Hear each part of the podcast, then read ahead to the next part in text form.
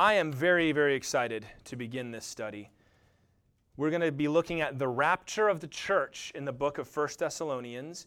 And this was a primary motivation, if not the primary motivation, for starting the study in this book in the first place. Because I feel we've been here a little more than 2 years now. We've been through Luke, we've been through Acts, we're going through Genesis. One of the major doctrines that I feel like we have not hit as hard as I would like to is the doctrine of last things, eschatology, specifically the rapture. We've touched on it, but I wanted to have the chance to go through that a little more systematically. But also, this has been a year of upheaval, you might say. You may have noticed. And just like in every other similar year in church history, where things have gone crazy, the speculation concerning prophecy and the end times has gone equally crazy. And there has been an abundance of bad teaching related to biblical prophecy this year. It's always been there, but people start Googling, is this the end of the world? Well, it's going to give you something. And people who probably shouldn't have a voice end up with a voice. And I would rather us get right into the Word and look at what it says. We always want to ground our theology in sound Bible study.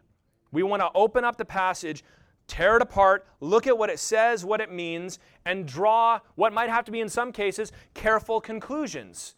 Say, we think this is what it means, we're pretty sure, but we're not going to die for it necessarily. But what can happen is you get one flimsy conclusion, and it becomes, if this is true, then this other flimsy thing. And now you've got this giant tower that looks really convincing, but at the bottom of it, you've got all these really dicey biblical conclusions and interpretations. So we want to address some of that. And next week, we're going to look at that very specifically. But at the same time, there's another half to this. Maybe most of you who are nodding just now. We don't want to be intimidated or embarrassed either when it comes to studying prophecy, when it comes to studying what the Bible has to say about the rapture or the second coming or the tribulation. If we believe this is what the Bible teaches, then we believe it's what the Bible teaches. We should be open about that. Sometimes you got to really dig in to find out what somebody actually believes about something. It's like, well, what do you think about the rapture? Well, what do you think about the rapture? It's like, what are you doing? Just answer the question. And we should be firm about it too.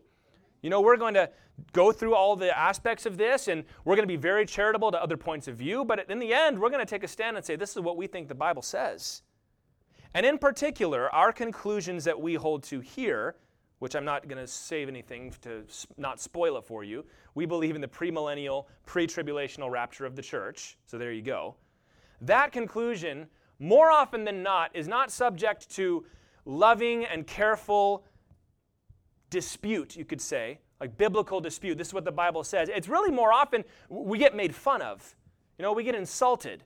And to be fair, there are a lot of folks on our team that really make you groan and put your face in your palm and say, oh, please don't say that. Oh, please don't do that.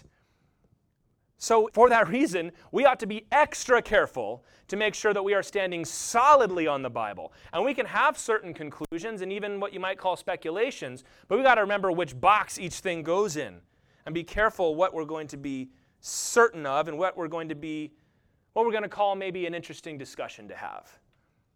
So before we move on, these 6 points I'm going to lay out right here, I'm going to give them lightning fast. This could be its own message.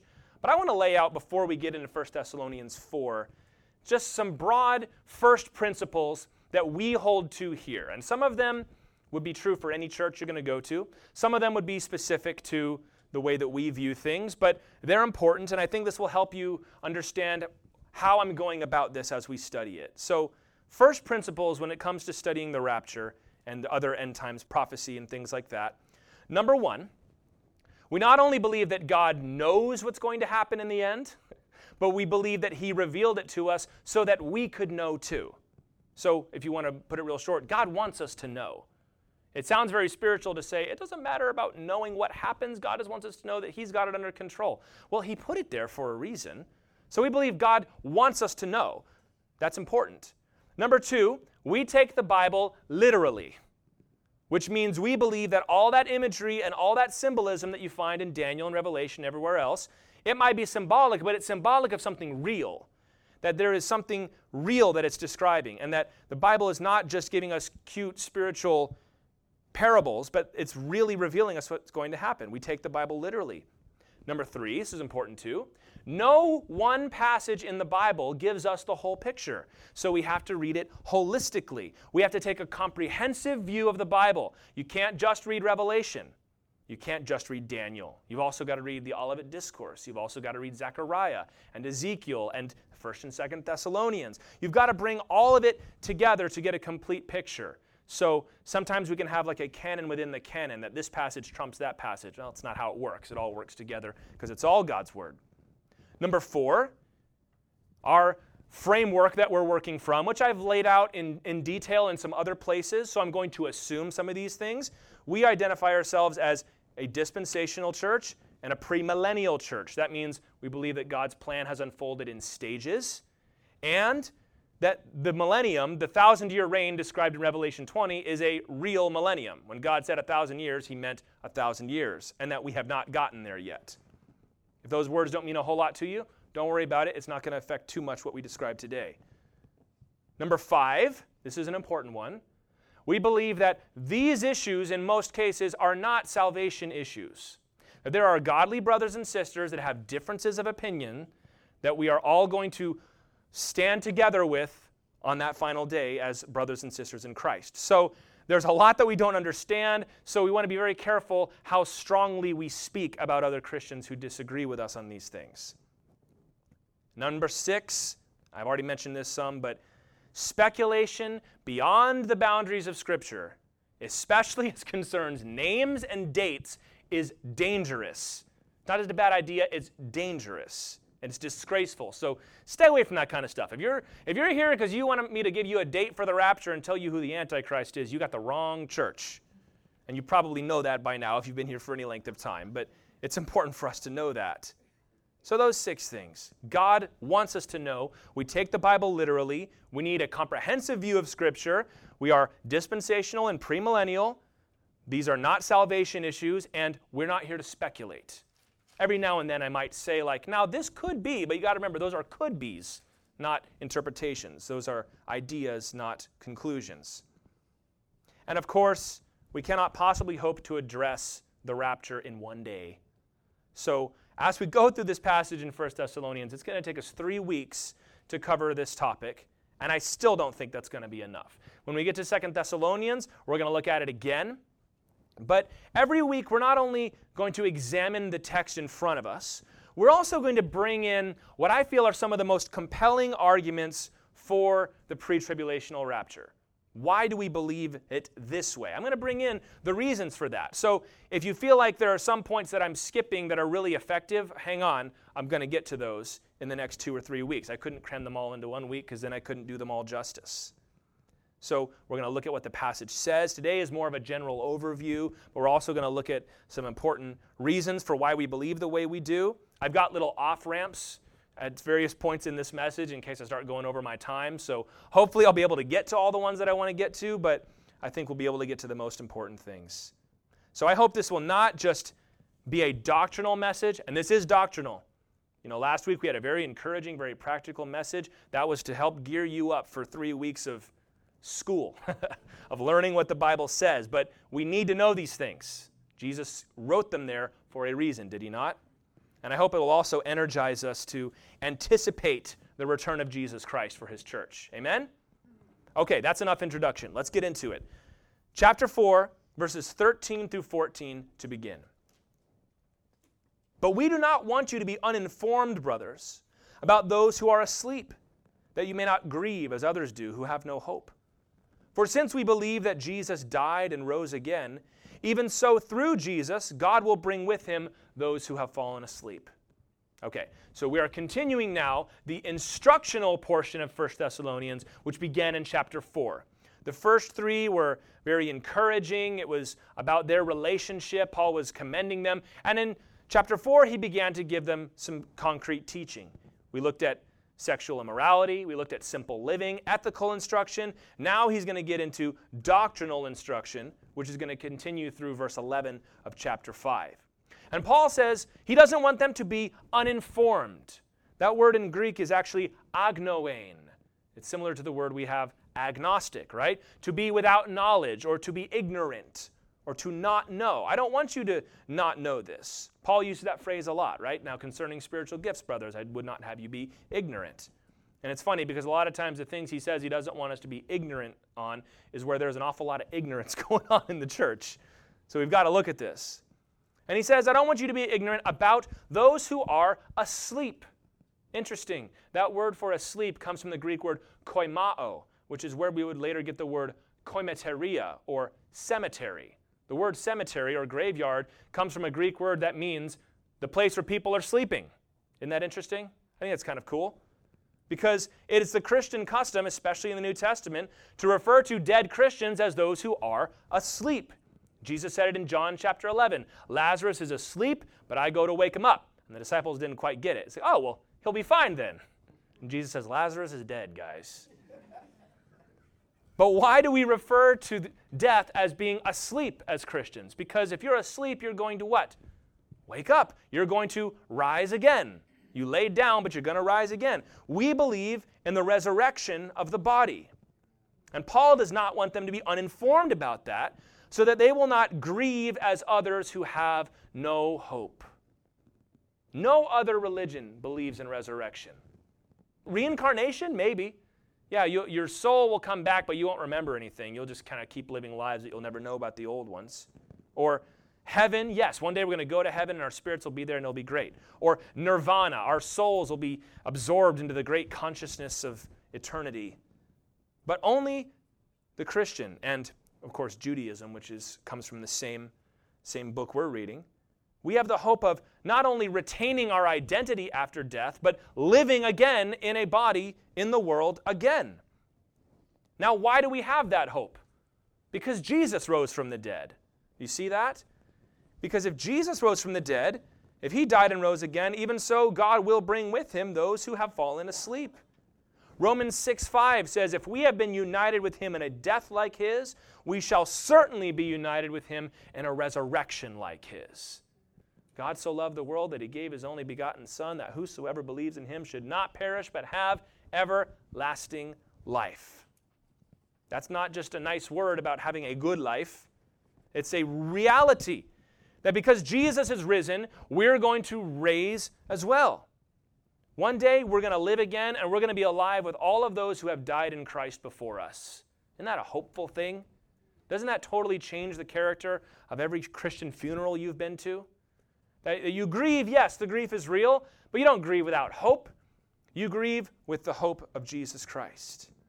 Perhaps the Thessalonians were afraid that if you weren't alive when Jesus returned, you missed it.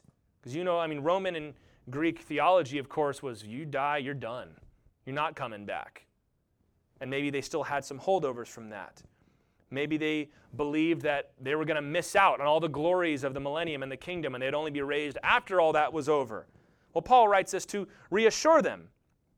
And he's been talking a lot about the coming of the Lord in this passage. I've tried to hang a flag on that every time we've seen it. Chapter 1, verse 10, he talked about the coming of the Lord. Chapter 2, verse 19. Chapter 3, verse 13. He's saying, don't worry, guys. When the Lord returns, they're going to rise from the dead. It's going to be great. Don't worry about them. You're going to see them again. This is good for us to see because, remember, the Thessalonian church had not had a long period of instruction from Paul. That was one of the reasons he was so eager to get back. We've talked about that. Because he was run out of town very quickly. But it seems that in this short amount of time, Paul and Silas and Timothy had been able to instruct them not only in the coming resurrection and the second coming of Christ, but as we're going to see, the rapture as well. So this is not academic level, way up at the top level theology. Paul thought this was important for new believers to understand. So it's something that we ought to understand too. Because we read verse 13 and 14, it's like, okay, yes, the dead in Christ will rise when Jesus returns. But when we get to verse 15, Paul gives one of the most remarkable declarations in Scripture that will differentiate this passage about the resurrection from every other passage talking about the resurrection. That it goes beyond just hope of seeing your loved ones again to something even better than that. So let's look at this, verses 15 through 17. For this we declare to you by a word from the Lord, that we who are alive, who are left until the coming of the Lord, will not precede those who have fallen asleep. For the Lord himself will descend from heaven with a cry of command, with the voice of an archangel, and with the sound of the trumpet of God. And the dead in Christ will rise first. Then we who are alive, who are left, will be caught up together with them in the clouds to meet the Lord in the air. And so we will always be with the Lord. So, again, it seems okay. Seems pretty straightforward. The dead in Christ even seem to have an advantage. Hey, they're going to get raised before everybody else. But verse 17, this is something new. Let me read this verse again. Then we who are alive, who are left, will be caught up together with them in the clouds to meet the Lord in the air, and so we will always be with the Lord. That's arresting. That makes you sit up and say, what? It says that when Christ descends with a shout and with a trumpet, the dead will rise, but not only are the dead in Christ going to rise, the living will be caught up. They will be caught up with them and meet them in the clouds, it says, in the sky. That word there, you may know this if you've done this study before, is the Greek word harpazo, to be caught up. It means to seize or to snatch or to carry away. The Latin word of that Greek word was raptura, which is, of course, where we get our English word rapture. So folks that say, well, the word rapture isn't in the Bible. Well, neither is the word Trinity, but it's right there, you see, okay? Raptura. That's important. To rapture. We can speak of that word in a number of different things. To say, oh, I was just in rapture when I heard that symphony. It was so beautiful. As I was carried away, right? It also can mean a physical being caught up or carried away. Harpazo, raptura. In Acts 8:39, this word was used to describe when Philip baptized the Ethiopian eunuch and was caught up and was found in a different place. He got snatched. The Lord snatched him up. Paul in 2 Corinthians 12:2, when he describes when he had a vision of heaven, he says that I was caught up into the third heaven. Think of Enoch, who walked with the Lord, and then he was not. That's interesting, isn't it? He walked with the Lord and then wasn't, because the Lord took him. Think about Elijah, how Elisha watched the chariots of fire come from heaven and pick him up and carry him away. He didn't even die. He just got picked up and carried away. So we have examples of this in Scripture, but Paul is saying one day that's going to happen to all living Christians when Jesus returns. And this is what everybody that takes their Bible literally can agree on.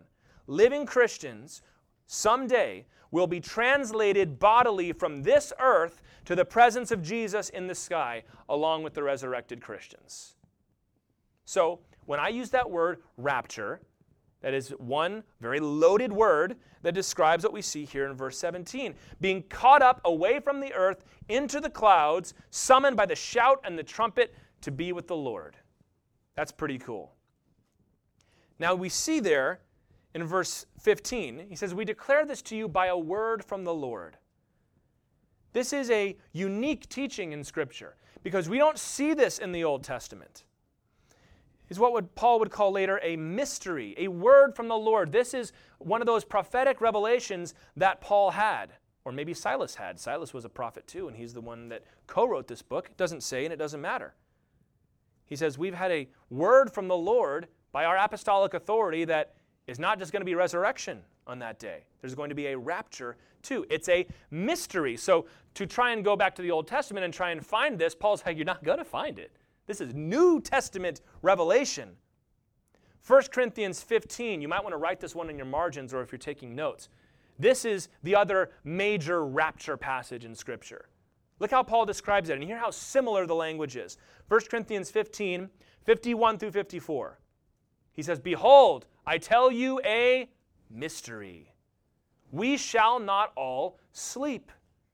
Now we know to sleep means to what?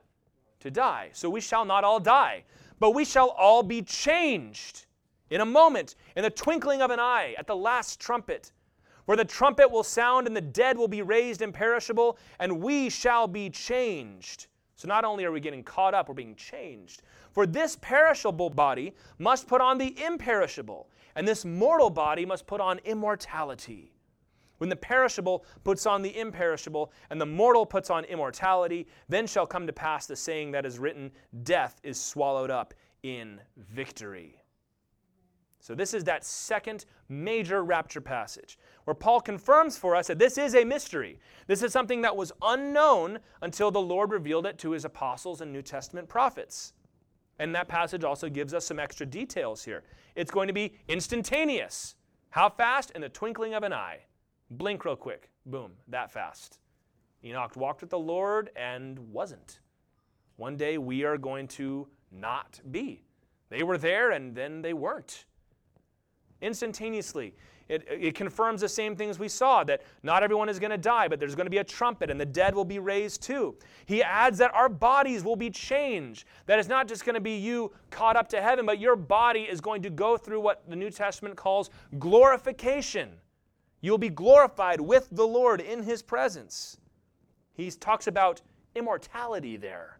You're going to leave that mortal body, but you're not going to leave it behind. The Lord's going to take it and he's going to change it. That's what's so unique about the Christian hope. You're not going to leave this body behind. The Lord's like, no, bring it with you. We're going to give it an upgrade. I love both those passages because they're so joyful. They're so exuberant. Like, hey, guess what? We're not all going to die. And that's when we get to say, hey, death, where is your sting?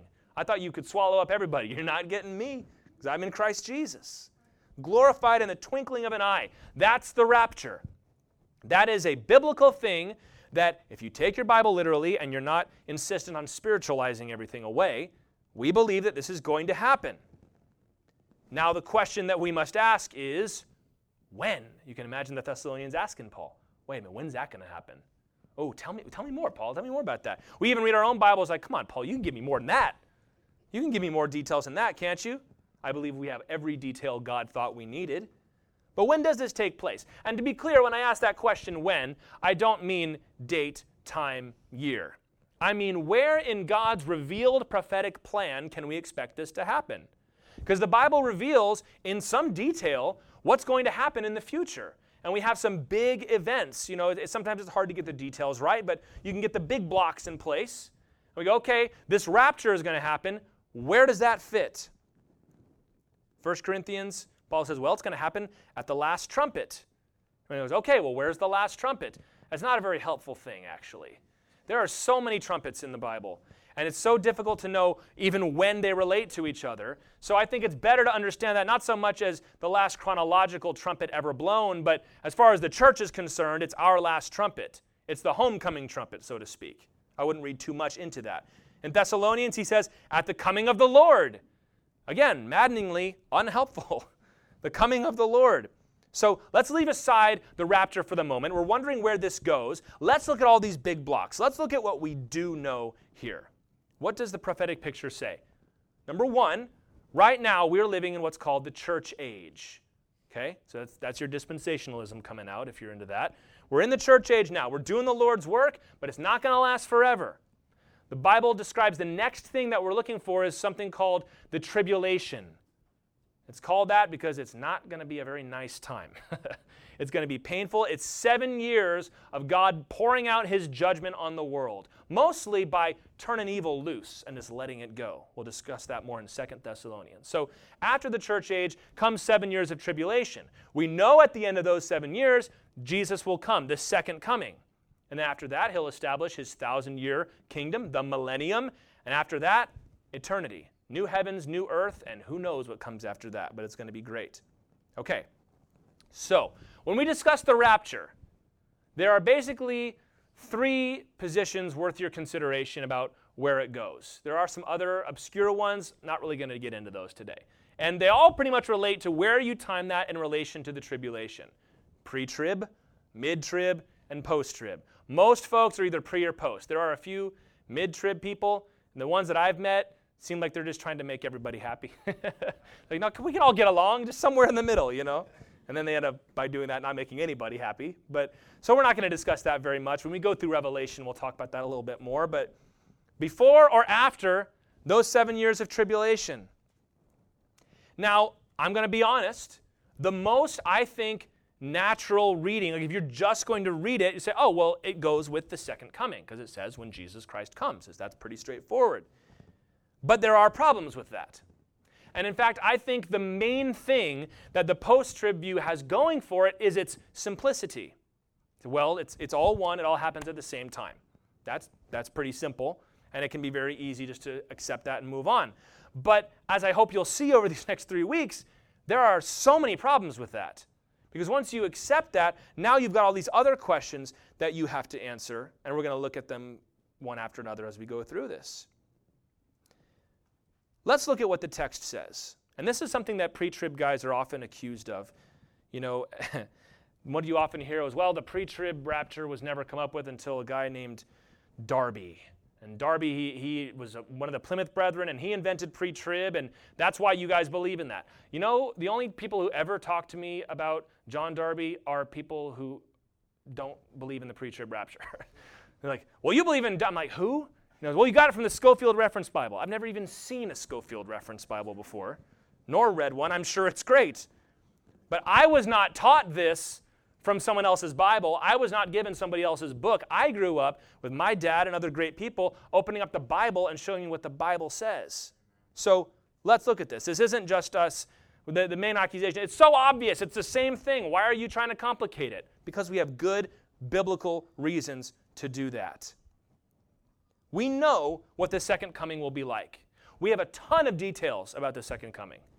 And not very many of them are very nice, to be honest with you. It's when Jesus Christ returns to save his people, and we go, oh yes, the Lord's going to save his people. But it is going to be a violent retribution against the Lord's enemies. It says that the blood is going to flow as high as the horse's bridle on that day. And it says that Jesus will have a robe dipped in blood, and later on it says that he'll be covered with the winepress of God. What does that mean? It means that Jesus has been killing folks, and he's splattered with their blood. So that's the second coming, and it will be just and it will be righteous, and we will glorify him for that.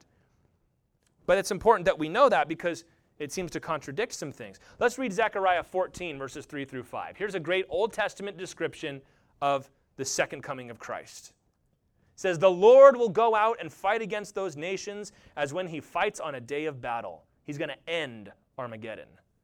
On that day his feet shall stand on the Mount of Olives that lies before Jerusalem on the east, and the Mount of Olives shall be split in two from east to west by a very wide valley, so that one half of the mount shall move northward and the other half southward. And you shall flee to the valley of my mountains, for the valley shall reach to Azal, and you shall flee as you fled from the earthquake in the days of Uzziah. Then the Lord my God will come, and all the holy ones with him. Okay. You also can read Revelation 19, if you like, about the sharp sword coming out of his mouth to strike down the nations. I love that passage. So according to the post-tribulational rapture view, when Jesus rides down to the Mount of Olives, he will summon the church to ride with him, which sometimes, and this is just a joke, I'm not trying to be mean, but it's really turns into more of a rapture bounce. You know, you're up and then you're down immediately. And this is what most folks believe. When Jesus comes, he'll summon all his people to him, and they'll land together on the Mount of Olives, like it described in Acts chapter 1. And one of the biggest argument that I hear now for this is, well, here in 1 Thessalonians 4, when it says that we will meet the Lord in the air, that word is anantesis. And that described like when a crowd would come out of the city to welcome the emperor and bring him back in. So we're going to go out and bring the Lord back in. So we're not going anywhere. We're going to come back. To which I'd say, okay, well, I think we're coming back too. I do think we're coming back. I do think we will go out and then come back. So I don't think that adds anything. And second of all, that's using an illustration and a technical use of a word that is not exactly what it says. So we want to be careful of that.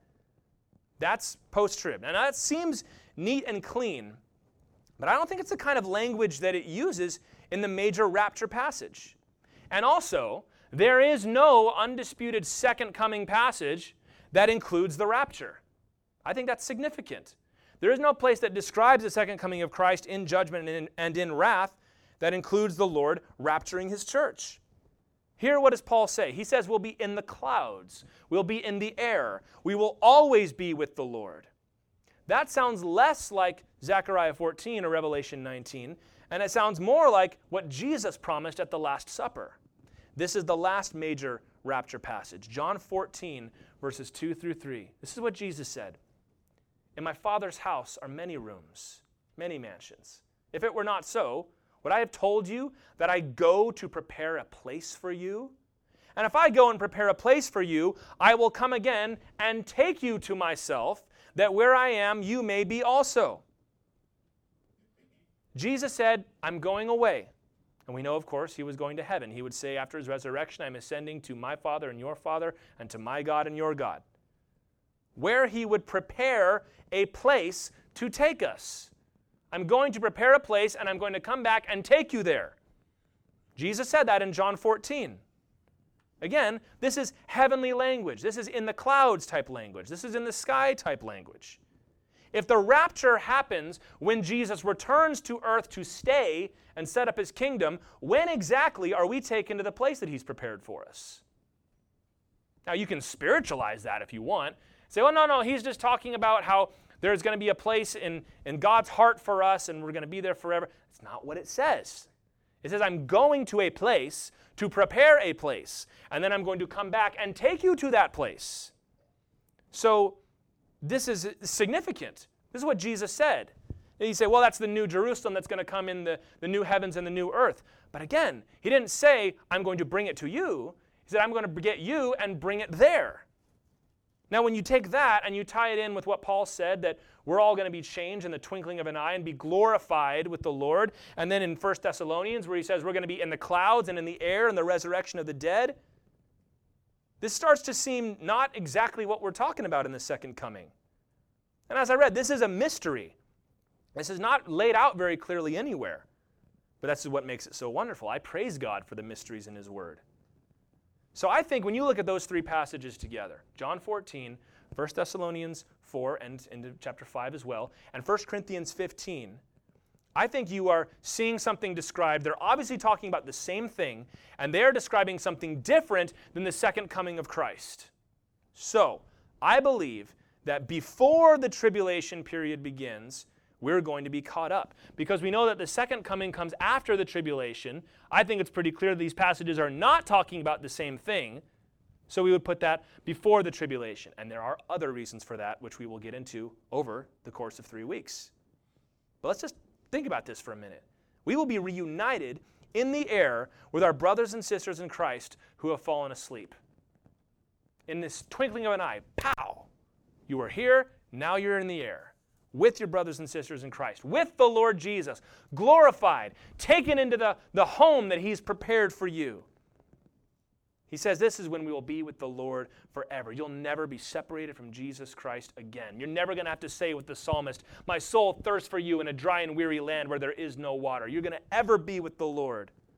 I believe this is when we're going to experience the judgment seat of Christ. 2 Corinthians 5:10, which talks about basically the award ceremony that the church is going to get for what they've done on the earth.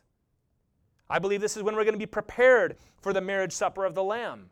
We're going to look at this in the third week, but Revelation 19:7, just before Jesus returns, the last announcement before the second coming is, the bride has been made ready. And then Jesus returns. So I think that's what's going on. I think the rapture and the second coming are different events. So when will it happen? Now we're getting into dates, and I can't give you any of that. Let's look again at the text here. What does he say? We, for this we declare to you, that we who are alive will not precede those who have fallen asleep. And we who are alive will be caught up together with the Lord. And we will always be with the Lord. Same is true of 1 Corinthians 15. Paul's using all this we language. Hey, someday we're going to be raised up. Someday we're going to be raptured. We're going to be taken to be with the Lord. Paul, Silas, and Timothy are writing as if they expect to be there. This is what we call the doctrine of imminence. And we're going to look at this in detail next week. But the New Testament writers speak as though they expected this return of the Lord at any minute. Especially in the book of James. He says, the Lord is standing at the door. So be ready. 1 John says, live every day so that when he comes, you don't have to shrink in shame from him. Talk about the parable of the virgins with the oil and the lamp, always being ready because you don't know when he's coming. If we're not waiting for Jesus to return and rapture his church, who are we waiting for? Well, if we want to be honest, we're waiting for the Antichrist. Because the only sign that we have of the Lord's coming that he gives us really is look for the abomination of desolation. But I'm not waiting for the Antichrist. 1 Thessalonians 1:10, the Lord said that we are to wait for his Son from heaven, whom he raised from the dead, Jesus, who delivers us from the wrath to come. Not who shelters us and carries us through. He delivers us out of the wrath to come. We'll talk about that more later. But to give a conclusion here, there is no prophetic word that must be fulfilled before the rapture of the church. We're not waiting for a temple to be built. We're not waiting for a treaty. We're not waiting for an Antichrist. We believe that at any moment, in the twinkling of an eye, anytime you blink, that could be the last blink when Jesus returns. And it might be today. That's pretty cool. So that's sort of the outline of what we believe about the rapture. Just real basic. We believe that it is not the same thing as the second coming. We believe that it will happen to believers before the tribulation comes, and that it could happen at any moment. There's nothing else standing between us and that. So knowing that that's our position, we're going to come back, and I want to support that every time we go through this, add a couple more pillars of why we believe that. Because I told you, if you try and add them together, the post-trib position of rapture and second coming is the same thing, you end up with way more doctrinal problems than the pre-trib one does. And I'm going to evaluate some of those. So this is a mysterious doctrine. You do need to sit up and pay attention. This is tough to get through, I know, but it's very important. Because remember what we said at the beginning. You've got to look at all the Bible. There's a lot of truth. There's a lot of objections to bring in here. For example, you might notice I did not refer to some of the most popular so-called rapture passages. And this is for good reason, as we're going to see now.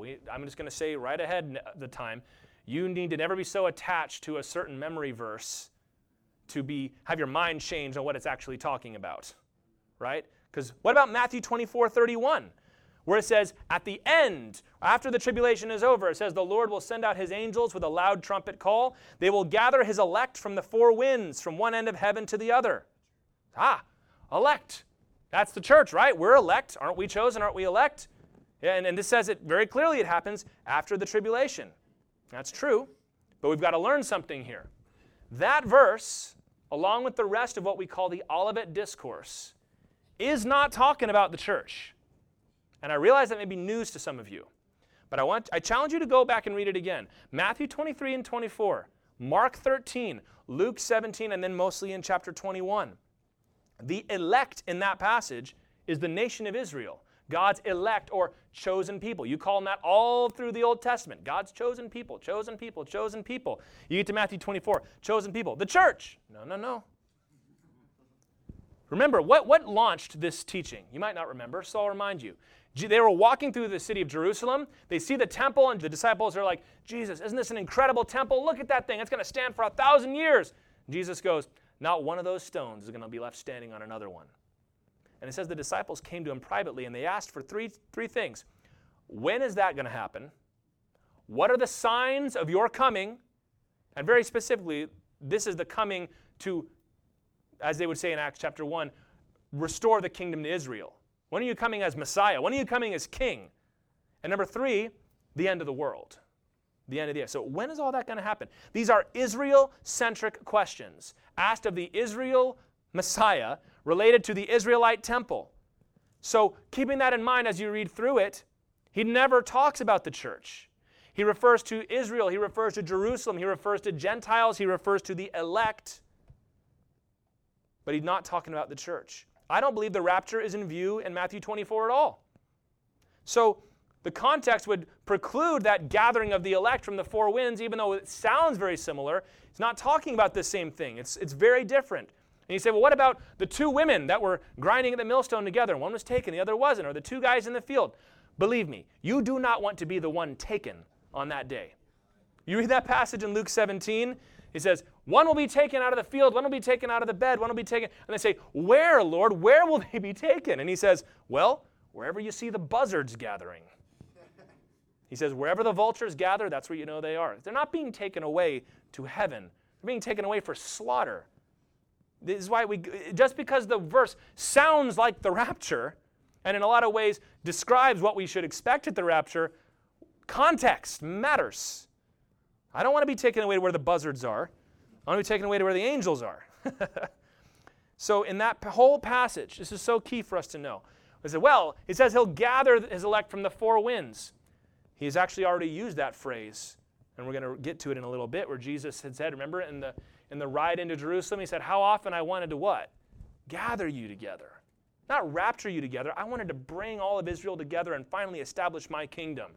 And then in the next chapter, the disciples ask him, when's that going to happen? He says, I will finally gather all of my elect when I come for the second time. Now, this is where we start butting heads with other theologies again. So wait a minute. Do you get to divide Israel and the church that way? I thought we were all one in Christ Jesus. Yes, we can divide them that way. We've examined this in great detail before. I encourage you to go back and read it. But this goes back to our literal interpretation. When the Bible says Israel, it means Israel. You read through the whole Old Testament. God is giving promises to Abraham, to Isaac, and Jacob, and David. He's making what he calls everlasting covenants with them. Did God then show up in the New Testament and say, just kidding, it's not talking about you guys. Real Israel is all these Gentiles over here. That is not what it says. You say, well, the church isn't really made up of very many Jews. Yeah, exactly. Read Romans 11. He says that a partial hardening has come upon Israel. Israel missed their job. God chose Abraham and thereby Israel to be his elect, to be his chosen people. I'm going to bless all the nations through you. But when Jesus came, what did the Jews do? They killed him. They rejected their Messiah. They rejected their mission. So God said, fine, I'm going to do it without you. A partial hardening has come upon Israel. Jesus would say, your house is left to you desolate until you finally acknowledge who your true king is. God said, I'm going to save the fullness of the Gentiles, and then I'll come back for you. Then I'll come back and we'll sort this out here. Now, some folks are called replacement theologians. They say, no, the church has replaced Israel. It's not what it says. Romans 11:1 says, has God forsaken his people whom he foreknew? And Paul says, God forbid. Same phrase he used when he said, shall we continue in sin that grace may abound? Of course not. Has God abandoned the nation of Israel? Of course not. That final 7 years is going to be God's way of getting Israel's attention. What would it take for all the Orthodox and Hasidic Jews in the world to acknowledge Jesus Christ as the Messiah? 7 years of tribulation is what it would take. So we understand that the church is a unique part of salvation history. It's something that is different. This is something else Paul would call a mystery in another place, that God's doing this thing with the Gentiles, and he's not really using the Jews to do it. We didn't really anticipate this. So knowing that the church is something unique, and that we have this little interruption between God's work with Israel, the pre-trib rapture is almost expected there. That God is going to return to his chosen nation.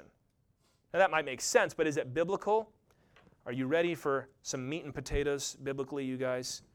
Daniel chapter 9, verses 24 through 27. An angel came to Daniel to reveal how long until Israel would be restored. He said to Daniel, 70 weeks. Now, a week there is just the Hebrew word 7. So 77s, this would be 7 weeks of years, all right?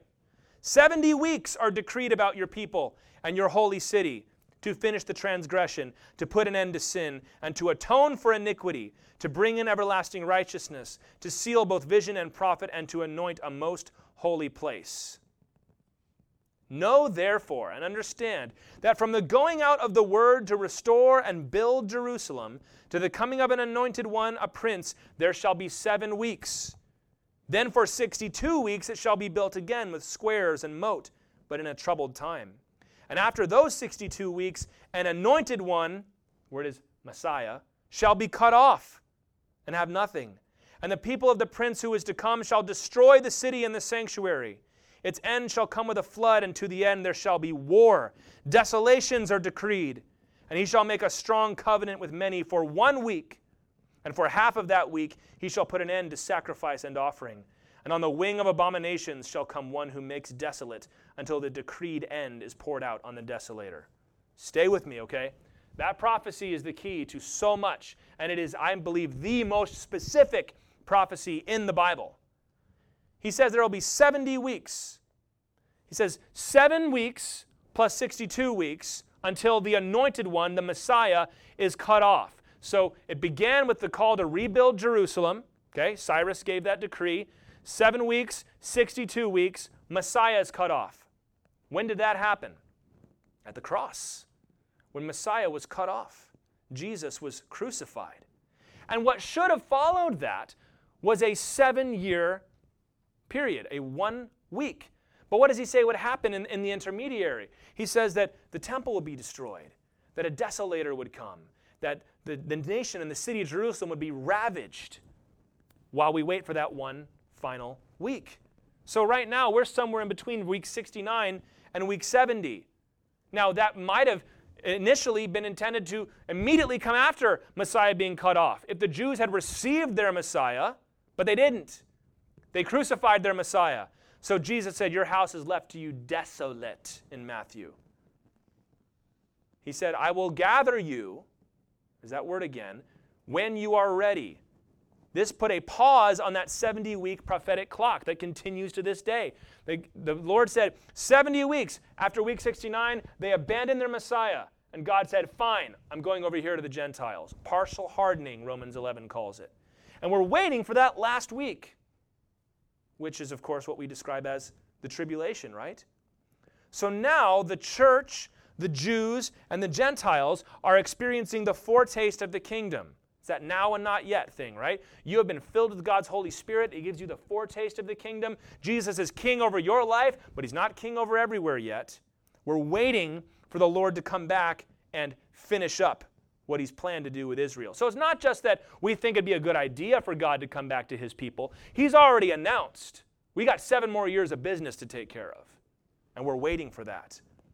So if in between week 69 and 70, you have this thing called the church, Jews and Gentiles who are like people out of time. We belong to the kingdom, but the kingdom hasn't come.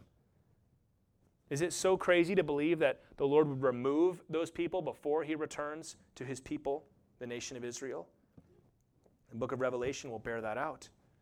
But you say, wait a minute, you're separating the timeline. How can you split hairs that way? How can you distinguish the rapture from the second coming? Well, we didn't really understand the first coming of Jesus, did we? They didn't quite understand that either.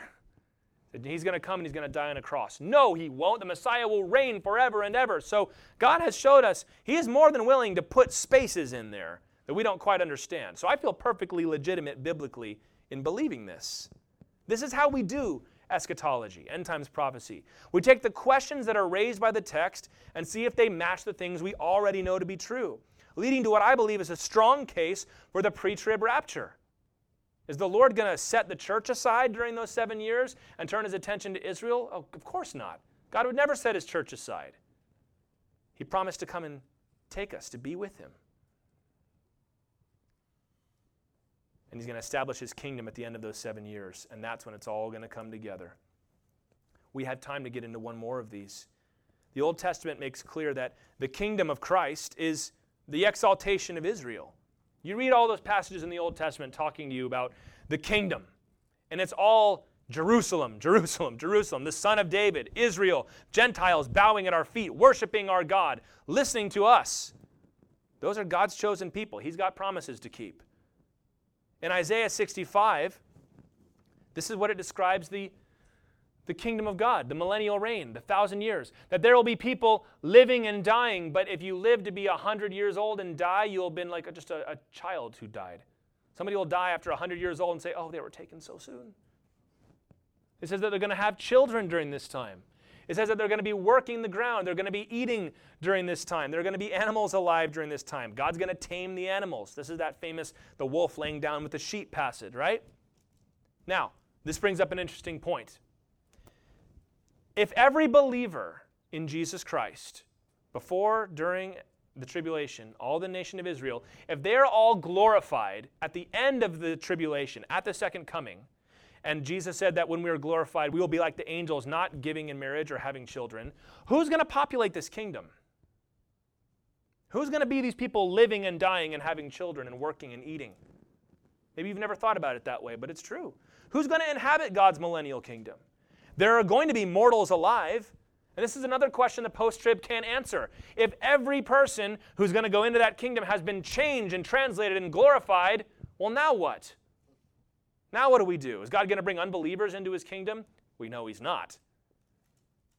But if you believe in a pre-trib rapture, this is very simple. Matthew 25. You read about the judgment of the sheep and the goats. The Lord, after he comes, we love to apply this to kind of wherever we want, but this is very specific. The Lord says, when the Son of Man comes and all the holy angels with him, then he will divide the righteous and the unrighteous. And it's going to be the judgment of those who survive the tribulation. He says, unless those days were shortened, no one would survive. But he is going to shorten those days. And it says that the sheep will be the righteous and the goats will be the unrighteous. Now, how does the Lord judge them during that? Has this ever bothered you that the Lord judges people based on their works during this judgment? Wait a minute. He says, this is when he says, I was in prison and you didn't visit me. I was naked and you didn't clothe me. And you're like, well, I thought we were saved by grace through faith. We are. This is something different. He says, not as much as you've done all these things to the least of my what? My brethren. He's talking about the Jews here. He's judging people at the end of the tribulation based on how they treated the Jews during the tribulation period. Now, Romans 11 tells us that all Israel will be saved. Zechariah says God's going to pour out a spirit of supplication and repentance on their heart. So all the Jews will have come to Christ. And then the Lord is going to evaluate the rest of the nations based on how did you treat my people? But we know from the book of Revelation that the people who take care of the Jews can only be Christians, because everybody else is taking the mark of the beast and worshiping his image and persecuting them and executing them. So the only people that are going to make it into the kingdom of God, the 1,000-year reign, are the Jews who survived and the Gentile Christians. Now you say, well, are they going to be glorified? Not yet, they're not. They're going to be the ones that are going to be living and having children and eating and working and dying and all of that. These are tribulation saints. And you say, well, wait a minute, what about us? Oh, I can't wait till the third week when we get into this. It says in Revelation chapter 20, when Jesus sets up his millennial reign, he says that thrones were set up and those who were appointed to judge sat on them. That's you and me. How many times does the Bible say that we will be judges of the nations, judges even of angels? The kingdom is going to be so wild, man. You're going to have living people, mortals, you're going to have the immortal glorified Christians, the church, living on the earth. Jesus Christ is going to be on the earth reigning from Jerusalem. We're going to have judgment over angels, which means there's going to be some kind of special interaction there. People are going to be living crazy long. The earth is going to be restored. The animals are going to be tamed. Satan's going to be bound up. That sounds like a pretty great deal to me. I'm not here to talk about the millennium, but I got carried away. Please excuse me. Now, if you hold to a post-trib rapture, you look at all that and you go, this is splitting hairs.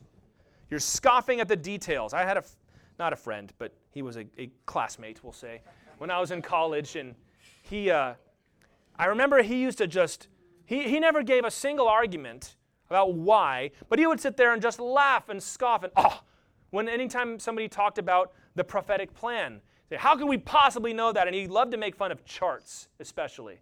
You're going to make a chart of the return of the Lord? Well, it helps me keep it organized, honestly.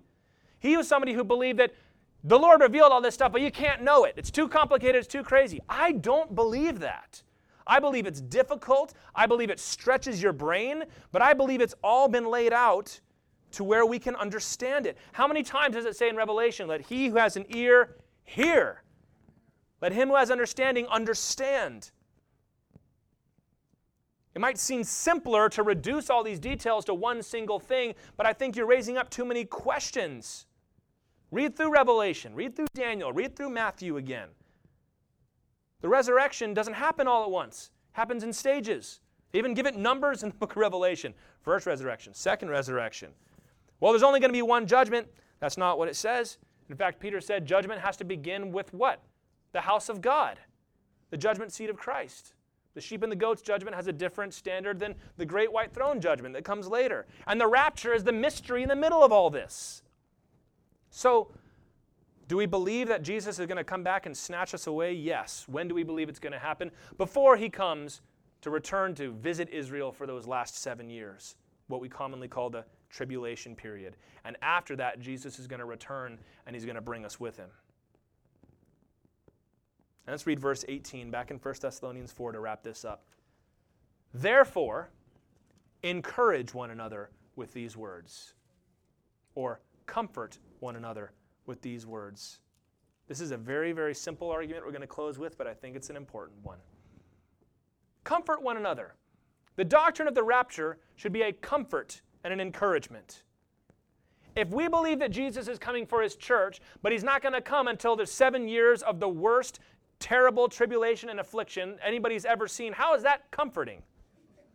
Don't worry, if you survive it, you get to bounce and come down with everybody else who died and missed it. Why would the rapture be an encouragement? Wouldn't you rather die and miss all that? No, I want to stay. Read Revelation again and then come back and tell me you want to live through that. Wouldn't you rather your brothers and sisters die and not have to go through the great hour of trial? Why are they grieving for their brothers and sisters? And I'm not just saying that. Revelation 14:13, John says, I heard a voice from heaven saying to me, write, blessed are the dead who die in the Lord from now on. Yes, says the Spirit, that they may rest from their labors and their works follow them. In the middle of the tribulation, the Holy Spirit says, you're better off dead if you're a Christian. You're the happy one. You're the blessed one. What kind of expectation do you call that? Comfort one another, that you might live through a day when even the Holy Spirit says, yeah, the dead are better off right now. This is important. This is not just a flippant thing. This might be a minor argument, but it matters.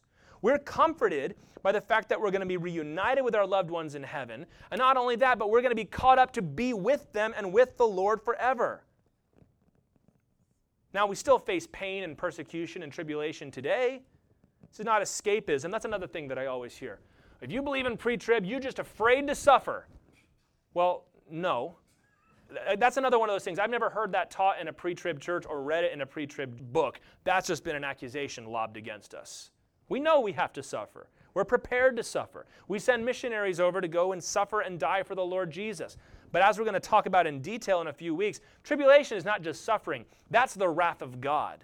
And all the wrath of God was placed on Jesus Christ. And I'm no longer appointed to wrath. And it is a comfort to us that we're going to see our loved ones again in God's holy house when Jesus comes to take us to that place he's been preparing for us. And that's where we're going to end it today. If we die, we will rise again with Christ. And if not, you're going to be caught up to meet one another in the clouds to be with Jesus forever. And the best part of this is that it might be today. There is no intervening sign. If you're a post-trib rapture person, you can't believe that it could happen today. You've got all kinds of horrible things that have to happen first. I don't believe that. I believe I have hope and joy and exuberance because today could be the final day of struggle and strife before we're glorified in heaven and the Lord begins to dole out rewards for all the lives that we've lived. Think of all your dear ones who have died in Christ. 2 Corinthians 5:8 says to be absent with the body is to be present with the Lord, but they're unclothed. They're waiting to be clothed that glorified body. It's incomplete. It's not quite there. They're being comforted, but they're waiting for that day until the Lord resurrects their bodies, glorifies their body, and they are clothed anew. Paul said not to be unclothed, but to be greater clothed, upgrading the body you're in. So let me ask you today, do you have that hope? Do you have the same hope that I do right now? Is Jesus Christ coming back for you? Or have you never come to God and asked for his forgiveness?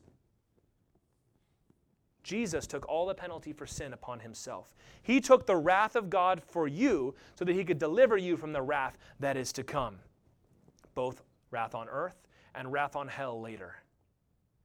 And anyone who repents of their sins and turns to follow Jesus, the Holy Spirit of God will indwell them and change you from the inside out. He'll write your name in his book of life and you can start fresh. Not just saying, I'm going to turn over a new leaf, but you start over God's way. And then you'll share the same hope we all have, the hope of the rapture of the church, when we'll be carried away like a bride waiting for her bridegroom to come and take us home. That's the hope that we share, the reunion in the sky, not just with our brothers and sisters who have gone before us, but with Jesus himself.